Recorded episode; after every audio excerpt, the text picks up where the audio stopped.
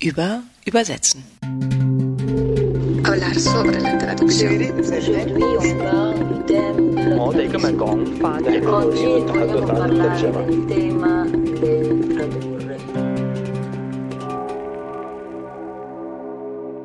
Herzlich willkommen zur dritten Folge von Über Übersetzen.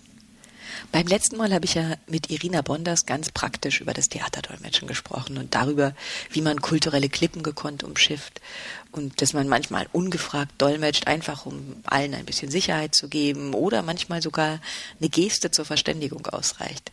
Und ich glaube, es ist klar geworden, dass Translation wirklich zuallererst mal Kommunikation ist.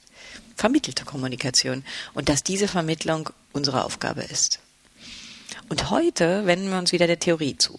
Wir skizzieren kurz, aus welchen Blickwinkeln man die Übersetzung und das Übersetzen betrachten kann und stellen eine erste Theorie vor, nämlich eine, die sich mit dem Zweck des Übersetzens beschäftigt. Wir, das sind Larissa Schippel, Universitätsprofessorin für transkulturelle Kommunikation, die an der Universität Wien tätig war und sich besonders mit Translations- und Kulturgeschichte beschäftigt und aus dem Russischen und Französischen übersetzt. Und ich bin Yvonne Griesel, Übersetzerin, Dolmetscherin, Übertitlerin und darauf spezialisiert, fremdsprachige Inszenierungen zu übertragen.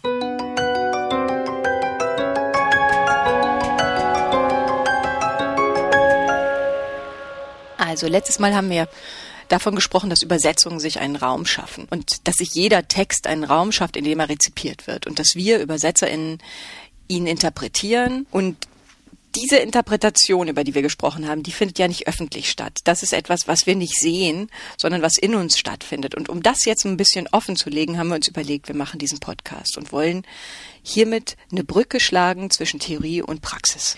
Ja, der Brückenschlag ist ja für das Übersetzen in verschiedener Hinsicht immer wieder benutzt worden als Metapher. Das eine ist, dass die Übersetzung selbst quasi der Brückenschlag ist, nicht? Von einem Ufer zum anderen. Da gibt's die Metaphern vom Fährmann. Und zum anderen ist es der Brückenschlag, von dem immer behauptet wird, dass er zwischen Theorie und Praxis zu schlagen sei. Und es klingt dann so für mich wie zwei völlig getrennte Dinge. Also ich halte es dann lieber mit Kant und zwar mit dem Immanuel, der gesagt hat, es gäbe nichts Praktischeres als eine gute Theorie. Ja, das stimmt wahrscheinlich, hast recht. Obwohl das Brückenbild ist auch sehr schön. Aber es gibt nichts Praktischeres als eine gute Theorie. Deswegen haben wir uns überlegt, stellen wir ein paar davon vor, die wir auch praktisch anwenden können. Jetzt ist nur die Frage, welche und ob wir da gute finden. Weil mit der Theorie ist es ja so, schon Katharina Reis, die Pionierin der Translationswissenschaft, hat 72 gesagt, vor allen Dingen Praktiker reagieren auf die Erwähnung der Bezeichnung Übersetzungswissenschaft allergisch mit Protest. Übersetzen ist doch keine Wissenschaft, das ist ein Handwerk, so sagen meist die Fachübersetzer. Oder das ist eine Kunst so sagen die Literaturübersetzer. Das ist was, was einem immer wieder begegnet. Das ist wie so ein kleiner Widerstand, den man gegen diese Theorien hat, obwohl ich das eigentlich auch finde. Es gibt nichts Praktischeres als eine Theorie. Aber wie kommen wir da weg? Also was können wir da machen? Was, wie können wir da weiterhelfen? Also ich glaube erstmal, dass es gar nicht so wenige Übersetzer gegeben hat in der Geschichte des Übersetzens, die sich mit dem auseinandergesetzt haben, was sie da eigentlich tun, die sich also quasi auf so eine Meta-Ebene begeben haben und darüber nachgedacht haben, was passiert hier eigentlich und warum mache ich das so und nicht anders oder wie könnte ich es machen, die also quasi Reflexionen über das eigene Handeln angestellt haben. Man braucht nur Luther zu nehmen, der eben kategorisch erklärt, er habe dem Volk aufs Maul geschaut und in diese Sprache habe er übersetzen wollen, die Heilige Schrift, mhm. damit das Volk sie auch versteht. Das ist sicherlich der bekannteste. Ja. Aber wenn wir durch die Geschichte des Übersetzens flanieren, begegnen uns die unterschiedlichsten Typen, die sich Gedanken darüber machen, was ist das eigentlich und wie macht man das und warum macht man das so und nicht anders. Also das Zentrale ist schon das Wissen um die Dinge, die da passieren. Und mhm. das ist ja im Grunde genommen das, worüber wir hier auch reden. Ne? Das heißt, du, du, du, die Theorie hat sich schon hauptsächlich von den Praktikerinnen aus entwickelt, meinst du?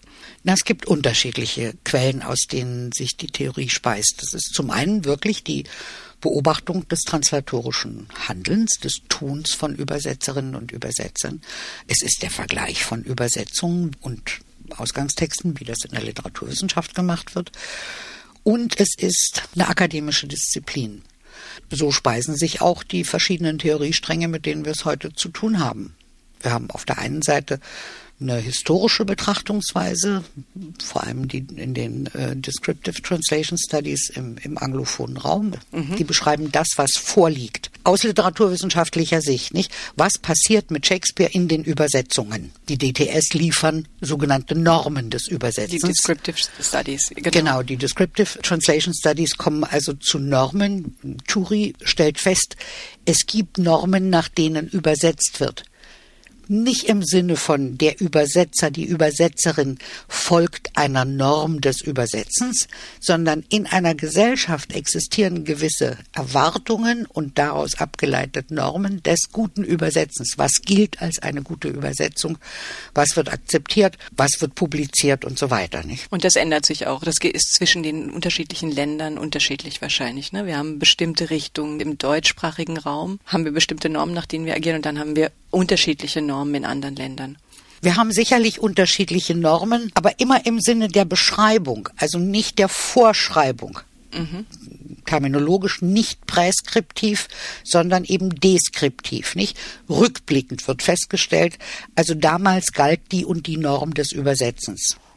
Und dann gibt's aber noch andere Richtungen. Also das ist die eine Richtung, die wir theoretisch haben. Und dann haben wir natürlich noch die eher linguistisch geprägte Betrachtungsweise.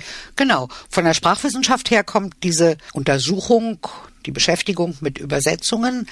Eigentlich sogar noch beginnt die sehr viel früher, nämlich mit der Nachkriegszeit, also nach dem Ende des Zweiten Weltkrieges will ja das MIT in den USA die automatische Übersetzung ermöglichen.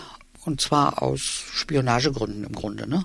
Also man will wissen, was die Sowjets vorbereiten.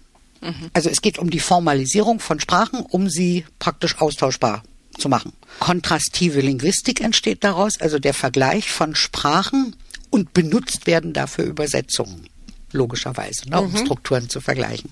Von daher entwickelt sich dann sozusagen eine europäische Richtung der m, hm, sprachwissenschaftlich orientierten, auf kontrastiver Linguistik basierenden Übersetzungswissenschaft.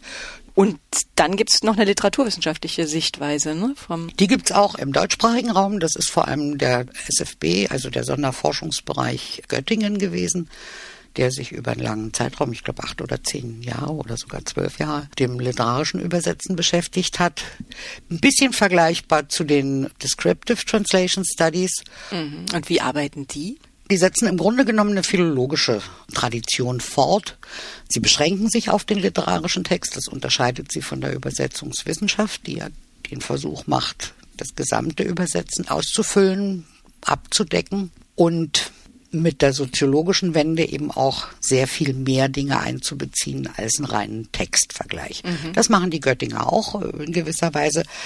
Aber dass sie mehr einbeziehen. Dass sie mehr einbeziehen, genau. also als das so traditionell der Fall war. Also du meinst jetzt sowas wie den Auftrag, den, genau. ähm, die Kritik, also das ganze Spektrum. Genau. Also die Translationswissenschaft speist sich aus all diesen Disziplinen, die wir gerade gesagt haben, aus all diesen Richtungen, aus all diesen Blickrichtungen. Ich glaube, dass die Translationswissenschaft oder Translation Studies, wie sie international heißen, eine Fülle von Zugangsweisen, Gegenständen bearbeitet, die sinnvoll und nützlich sind. Sowohl für unsere Kenntnis vom Übersetzen als auch als akademische Disziplin, als auch beispielsweise zur Aufarbeitung dessen, was wir über Jahrhunderte und aber Jahrhunderte geleistet haben als Übersetzerinnen und Übersetzer, um uns das anzuschauen. Wir wissen relativ wenig von der Geschichte des Übersetzens und das ist ja meine Faszination, deswegen mache ich das auch, weil ich das so fantastisch finde, worauf man stößt. An vielen Stellen glaubt man, ach, das ist jetzt ein ganz aktuelles Problem, mit dem wir uns da auseinandersetzen. Und dann schaut man zurück und stellt fest, ach Gott, ach Gott, nee, damit haben die sich damals schon auseinandergesetzt. Ich glaube, dass es uns auch gut tut, zu wissen, mit welchen Problemen sich unsere Vor, Vor, Vorgänger auseinandergesetzt haben, weil uns das einerseits ein bisschen demütig macht und zum anderen, weil ich glaube, dass diese Trennung zwischen ab dann haben wir eine Translationswissenschaft und davor war das halt vortheoretisch einfach nicht nicht haltbar ist. Wir haben historisch so viele kluge Überlegungen zum translatorischen ganz allgemein gesagt, mhm. dass es eine künstliche Wasserscheide ist, wenn wir behaupten, ab dann haben wir eine Translationswissenschaft. Mhm. Wenn nicht alles, was sozusagen quasi angeblich vortheoretisch ist, als reflexiv abtue. Nee, die Reflexionen sind häufig so interessant und so wichtig und so aufschlussreich auch für das, was wir heute denken. Und ich glaube, das ist auch nicht spezifisch translationswissenschaftlich, sondern nee. wir haben in vielen Disziplinen so Phasen, wo vereinzelt Reflexionen vorhanden sind, die einfach mal gebündelt worden sind und dann sozusagen eine akademische Disziplin geworden sind. Das hängt ja auch von institutionellen und sonstigen Rahmenbedingungen ab, ob das dazu kommt oder mhm. nicht. Nee. Auf jeden Fall das Fundament, auf dem wir stehen, sind eigentlich diese Reflexionen, die genau. es immer gegeben hat. Aber das sind schon offensichtlich viele Reflexionen von ÜbersetzerInnen selber. Genau. Das macht also, wahrscheinlich den Unterschied auch aus zu unserer Disziplin, oder? Also ist das das Selbstverständnis, was wir haben, dass wir sozusagen aus dem Praktischen kommen? Also es gibt sicherlich eine ganze Reihe von Wissenschaftlern, die selbst auch Translatoren sind. Erich Brunsch, über den wir schon mehrfach gesprochen haben, hat immer erzählt, dass nachdem er berufen worden ist, seine Professur in Graz bekommen hat, mal von einem Kollegen eines anderen Faches angesprochen worden ist mit den Worten, na Herr Kollege, jetzt wo Sie Professor geworden sind, werden Sie ja wohl aufhören zu dolmetschen. Und seine Antwort war, ich habe noch nie einen Chirurgen erlebt, der aufhört zu operieren, nur weil er Professor geworden ist. Genau. Du hast Aber, auch nicht aufgehört zu übersetzen, nur weil du Professorin geworden bist und auch nicht aufgehört zu dolmetschen. Richtig.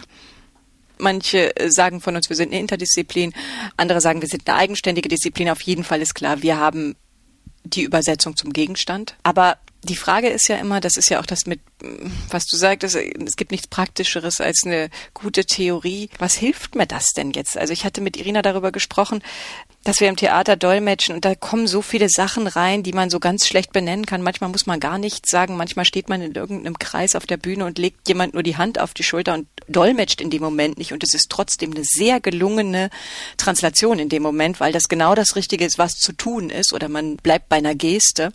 Also was hilft mir denn diese ganze Theorie? Was, was hilft uns das? Also sie gibt bestimmt kein Rezeptbuch dafür, wie werde ich eine gute Übersetzerin. Und sie gibt bestimmt kein Rezept dafür, wie mache ich aus diesem Text eine gute Übersetzung. Das ist nicht ihre Aufgabe. Ich muss zuerst mal unterscheiden, reden wir über Übersetzung oder reden wir über das Übersetzen. Ah, was meinst du damit? Das Übersetzen wäre also zum Beispiel die Frage, was passiert eigentlich translatorisch in unserer heutigen Gesellschaft? Welche Faktoren haben Bedeutung dafür, was übersetzt wird, wie übersetzt wird, wer übersetzen darf, wer zugelassen wird zu diesem Bereich und welche zum Beispiel auch materiellen Bedingungen werden dafür eingeräumt. Mhm. Nicht? Das heißt also, die Faktoren, die ich einbeziehen muss, um eine Übersetzung angemessen beurteilen zu können, zum Beispiel, die werden von der Übersetzungswissenschaft natürlich untersucht. Und die sind im Laufe der letzten Jahrzehnte auch immer breiter gefächert worden. Das heißt also, wir reden nicht mehr über das Übersetzen von einer Sprache in die andere, sondern wir beziehen kulturelle Faktoren mit ein. Wir reden nicht mehr nur über die quasi äh, neutrale Figur der Translatoren oder des Übersetzers, sondern wir fragen uns, welche Übersetzerin ist hier einbezogen worden, welche ist beauftragt worden, warum sie, welche Tradition hat sie, was hat sie schon übersetzt. Also eine Vielzahl von Faktoren, die alle im Grunde genommen einwirken auf das Produkt, das am Ende dieses Übersetzungsprozesses steht. Und da kommen wir jetzt zu unserer ersten Theorie, der Skopos-Theorie. Skopos ist griechisch und heißt Zweck. Also der Zweck der Übersetzung. Die Theorie haben Katharina Reis und Hans Vermeer 1984 entwickelt und haben damit zum ersten Mal den Übersetzenden, die Übersetzenden als mitverantwortliche GestalterInnen in die Betrachtung reingebracht. Das war eine kleine Revolution, denn plötzlich hat man die Übersetzung als Handlung gesehen, also in einer Situation mit einem Ziel, in einem zeitlichen Rahmen, mit einem speziellen Auftrag, mit einem finanziellen Umfeld und so weiter. Und Vermeer hat dann festgesetzt, die Dominante aller Translation, also das Wichtigste aller Translation, ist ihr Zweck. Und damit war es dann eigentlich um den Ausgangstext geschehen, weil den hat man dann nämlich nicht mehr als heilig angesehen, sondern als Informationsangebot. Weil die unterschiedlichen Aspekte des Textes konnten dann verschieden relevant eingestuft werden. Und daraus folgt dann eigentlich ein neues Selbstverständnis von den Übersetzenden. Und die werden dann zum ersten Mal zu sichtbar interpretierenden Menschen. Die Ausgangsidee, die du geschildert hast, nicht, läuft ja darauf hinaus, übersetzen ist ein auftragsgebundenes Handeln. Die Tatsache, dass es ein auftragsgebundenes Handeln ist, das heißt, es gibt für den professionellen Übersetzer irgendjemanden, der ihn beauftragt, damit diese Übersetzung zu machen und der bereit ist, ihn dafür auch zu bezahlen. Das ist im Grunde genommen sozusagen der Einschnitt in die klassische Sichtweise. Ich habe hier einen Ausgangstext und hier eine Übersetzung. Jetzt gucke ich mal, wie die beiden zusammenpassen. Genau. Sondern dazwischen schaltet sich jetzt quasi eine dritte Instanz, der Auftraggeber oder der Auftrag und dieser Auftrag ist zu erfüllen.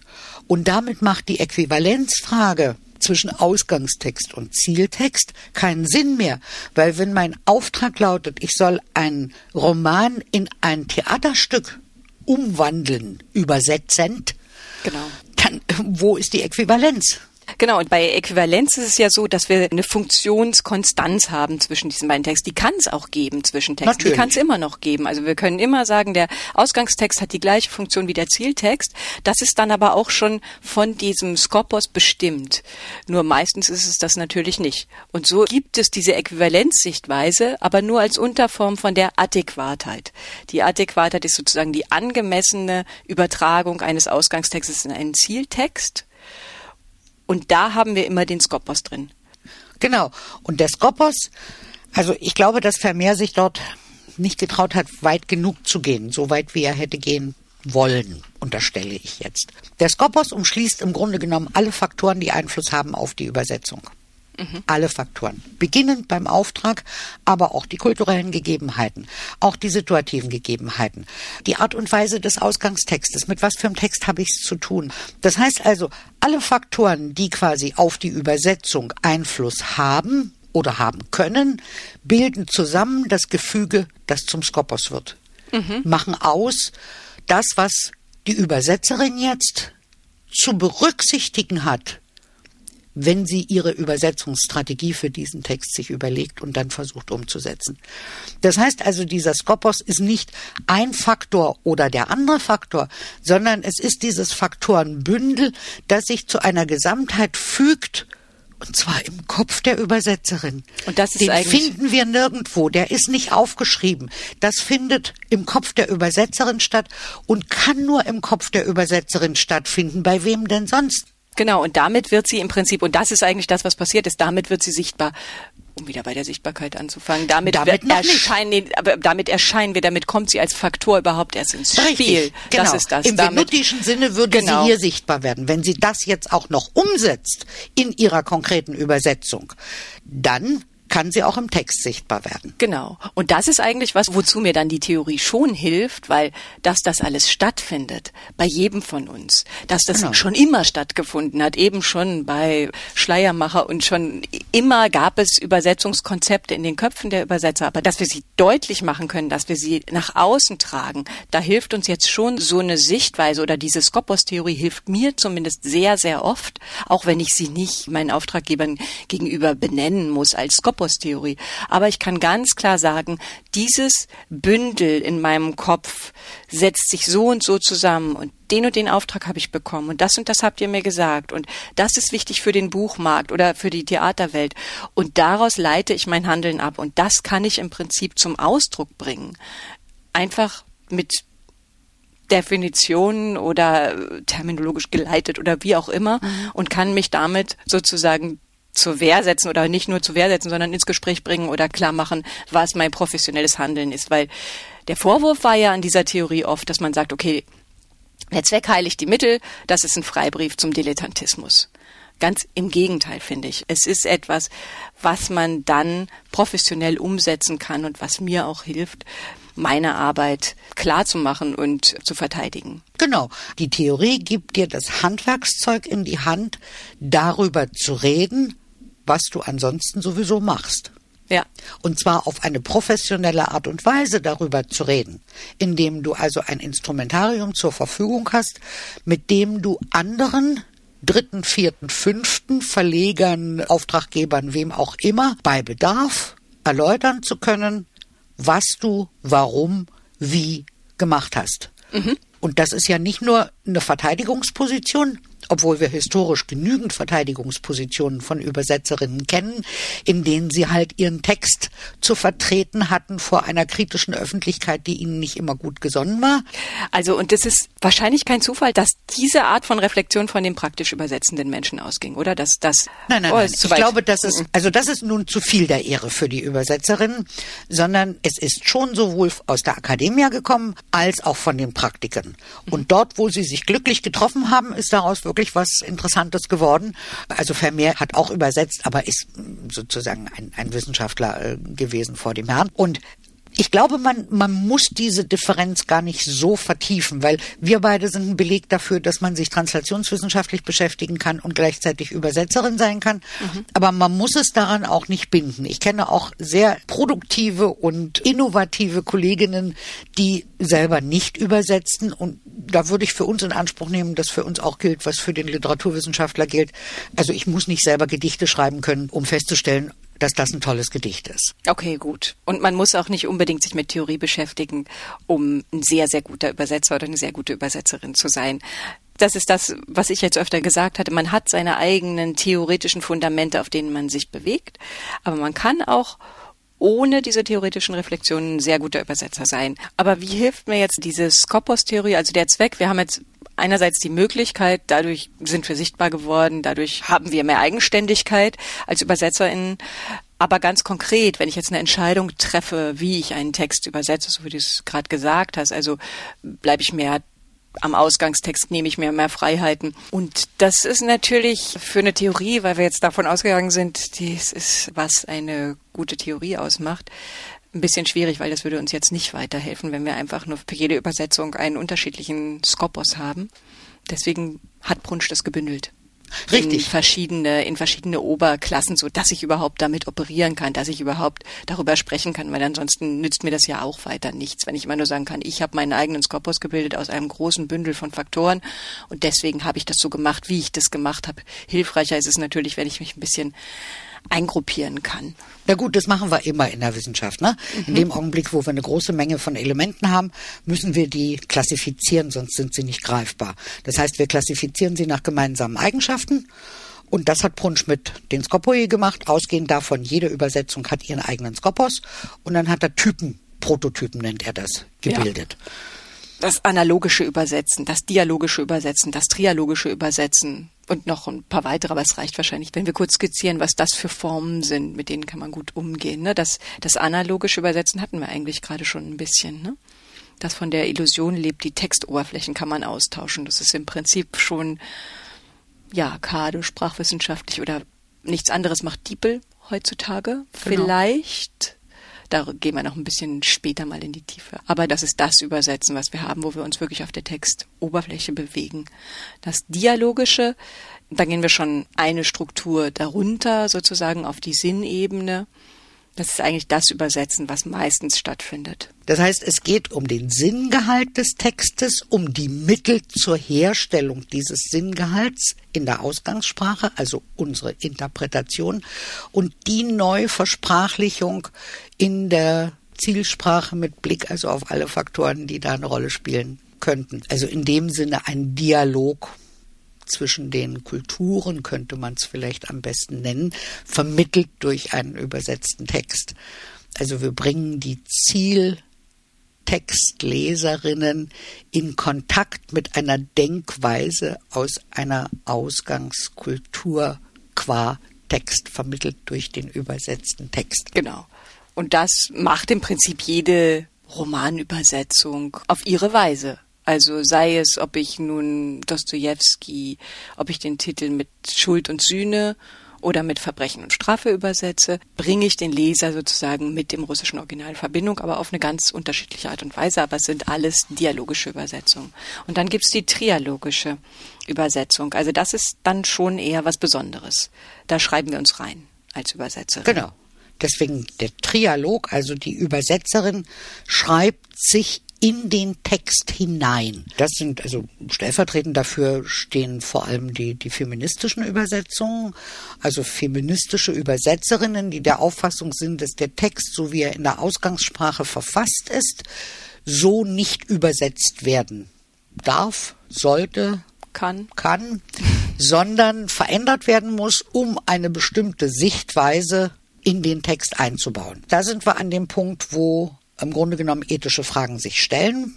Punsch löst das äh, in seiner hm, Abhandlung damit, dass er verlangt, hier müsste eine Skopos-Deklaration erfolgen. Das heißt also, es müsste gesagt werden, dass diese Übersetzung nunmehr feministisch erfolgt ist und deswegen also Veränderungen im Text enthalten sind, die man im Ausgangstext nicht finden wird. Mhm. Oder zum Beispiel, ich habe ein Stück übersetzt, Love is in the Hair von Letizia Ajanoun. Das ist eine POC-Autorin aus Belgien, die hat auf Französisch geschrieben. Und es geht ganz viel um Rassismen in diesen Texten, in diesem Theatertext. Und ich hatte natürlich da Schwierigkeiten bei der Übersetzung oder ich kann bestimmte Dinge nicht so übersetzen, wie sie sie aufschreibt. Also aus ihrer Perspektive kann ich aus meiner weißen Privilegierten bestimmte Worte nicht so aufschreiben, wie sie die aufschreiben kann. Und das war ganz lustig, weil wir hatten eine Lesung von diesem Text. Das war eine POC-Regisseurin, die Autorin und das Black Label sind auch POC-SchauspielerInnen und ich war die einzige weiße Person auf dem Podium und da hatten wir eine lange Diskussion, wie ich mit diesen rassistischen Ausdrücken umgehen kann. Und wir sind dann darauf gekommen im gemeinsamen Gespräch, dass ich im Prinzip genau das mache, eine trialogische Übersetzung, dass ich sozusagen wirklich in den Trialog, also dass ich sichtbar werde und in einer Fußnote sozusagen zur Verfügung stelle meine Übersetzung, sage, man kann das so und so und so übersetzen. Das hängt davon ab, ob die Regisseurin schwarz oder weiß ist, aus welcher Perspektive sie das inszeniert. Und ich lege das offen und stelle das zur Auswahl, dass sie entscheiden können, auch die SchauspielerInnen, ob das kommt auch völlig darauf an, wer spricht diese Worte aus auf der Bühne. Spreche ich sie aus oder spricht sie jemand ganz anderes aus mhm. mit einer anderen Herkunft und Geschichte? Klar. Das ist dann im Prinzip eine klassische trilogische Übersetzung. Ja, deine Alternative wäre ja im Grunde genommen nur gewesen, die Translation nicht zu machen. Also den Translationsverzicht zu üben und zu sagen, ich, so wie ich bin, kann diese Übersetzung nicht machen, denn ich kann nicht in die Rolle der Autoren schlüpfen, weil ich gar nicht weiß, wie die Rolle sich anfühlt, wie die sich, wie die sich ausgestaltet. Genau, darüber hatten wir auch lange diskutiert, ob das geht oder nicht und haben uns dann aber nach der Diskussion dafür entschieden, dass es geht. Und das ist ja nicht nur eine Diskussion, die in diesem Zusammenhang ist, sondern die haben wir ja öfter, dass wir sagen, kann ich ein Werk von einem schwulen Mann übersetzen? Kann ein Übersetzer ein Werk von einer lesbischen Frau übersetzen oder wie, wie weit können wir gehen, wie weit können wir uns bewegen. Aber dafür zum Beispiel ist es ja sehr gut, dass man sich das bewusst macht und seine eigenen Grenzen auch definiert als Übersetzerin. Ja, auch die eigenen Begrenzungen, aber auch die eigenen Grenzen, die ich setze. Also wir haben vor vielen Jahren mal darüber gesprochen, dass sowas beim Dolmetschen ja auch hin und wieder vorkommt. Ne? Ich meine, wir haben als Dolmetscherin häufig genug damit zu tun, dass wir abends dann noch mit irgendwo hingehen müssen, weil da noch irgendwas geredet werden könnte, was dann womöglich auch noch gedolmetscht werden müsste und wo dann unter dem Einfluss von viel Alkohol und der Entspannung, die äh, sich einstellt, dann äh, Dinge verhandelt werden, wo man sagt, ich als Dolmetscherin muss das nicht. Ich meine, dann geht man ein Risiko ein, nicht? Man kann es unter Umständen mit dem Job bezahlen, den man da nicht mehr kriegt, aber es sind eben wiederum moralisch-ethische Fragen der Selbstachtung, der Professionalität und des Umgangs mit den Bedingungen, innerhalb derer wir Translation ausüben, welcher Art auch immer. Und so gibt es eben auch Texte, wo man sich auch aus anderen Gründen weigern kann, den Auftrag anzunehmen. Weigern oder aus gutem Gewissen einfach davon Abstand nehmen. Und gleichzeitig ist es so, dass man es, man könnte sagen, gut ist nicht schlimm, ich mache einfach. Ich muss nicht darüber reden können, was ich tue, wenn ich es gut mache. Stimmt aber beim Übersetzen ja meistens nicht, weil ich ja so stark kritisiert werde. Ich stelle mich ja dermaßen mit meinem Produkt in die Öffentlichkeit und gerade heutzutage, wo wir einfach eine große Internationalisierung haben, alle ja irgendwie mit Übersetzen und Sprache zu tun haben, fast jeder, und jeder sich berufen fühlt zu kritisieren, eine Übersetzungskritik an deinem Roman, sei es in einer Amazon-Rezension oder sie kommen nach der Vorstellung zu dir und sagen, das Wort war nicht das gleiche. Also alle kritisieren dich. Und insofern finde ich das immer total praktisch, klug und mit theoretischem Fundament mich zur Wehr zu setzen, auch du sagst, es ist nicht immer nur zu Wehr setzen. Ich, ich empfinde das manchmal so als zu mhm. Wehr setzen, aber das stimmt, es ist eigentlich mehr. Es ist eigentlich ein Reflektieren über unser Tun und uns mit einem guten Rückgrat in die Gesellschaft stellen, einfach. Und ich glaube auch eben deutlich zu machen für einen Kreis von durchaus interessierten Leserinnen, unabhängig jetzt von der Verteidigungssituation, sondern für interessierte Leserinnen deutlich zu machen, dass Übersetzen eben was anderes ist als das, was sie im Vergleich von Ausgangstext und Zieltext unter Umständen selber machen können und sagen, ah, da ist aber ein anderes Wort, das heißt ja in Wirklichkeit das und das.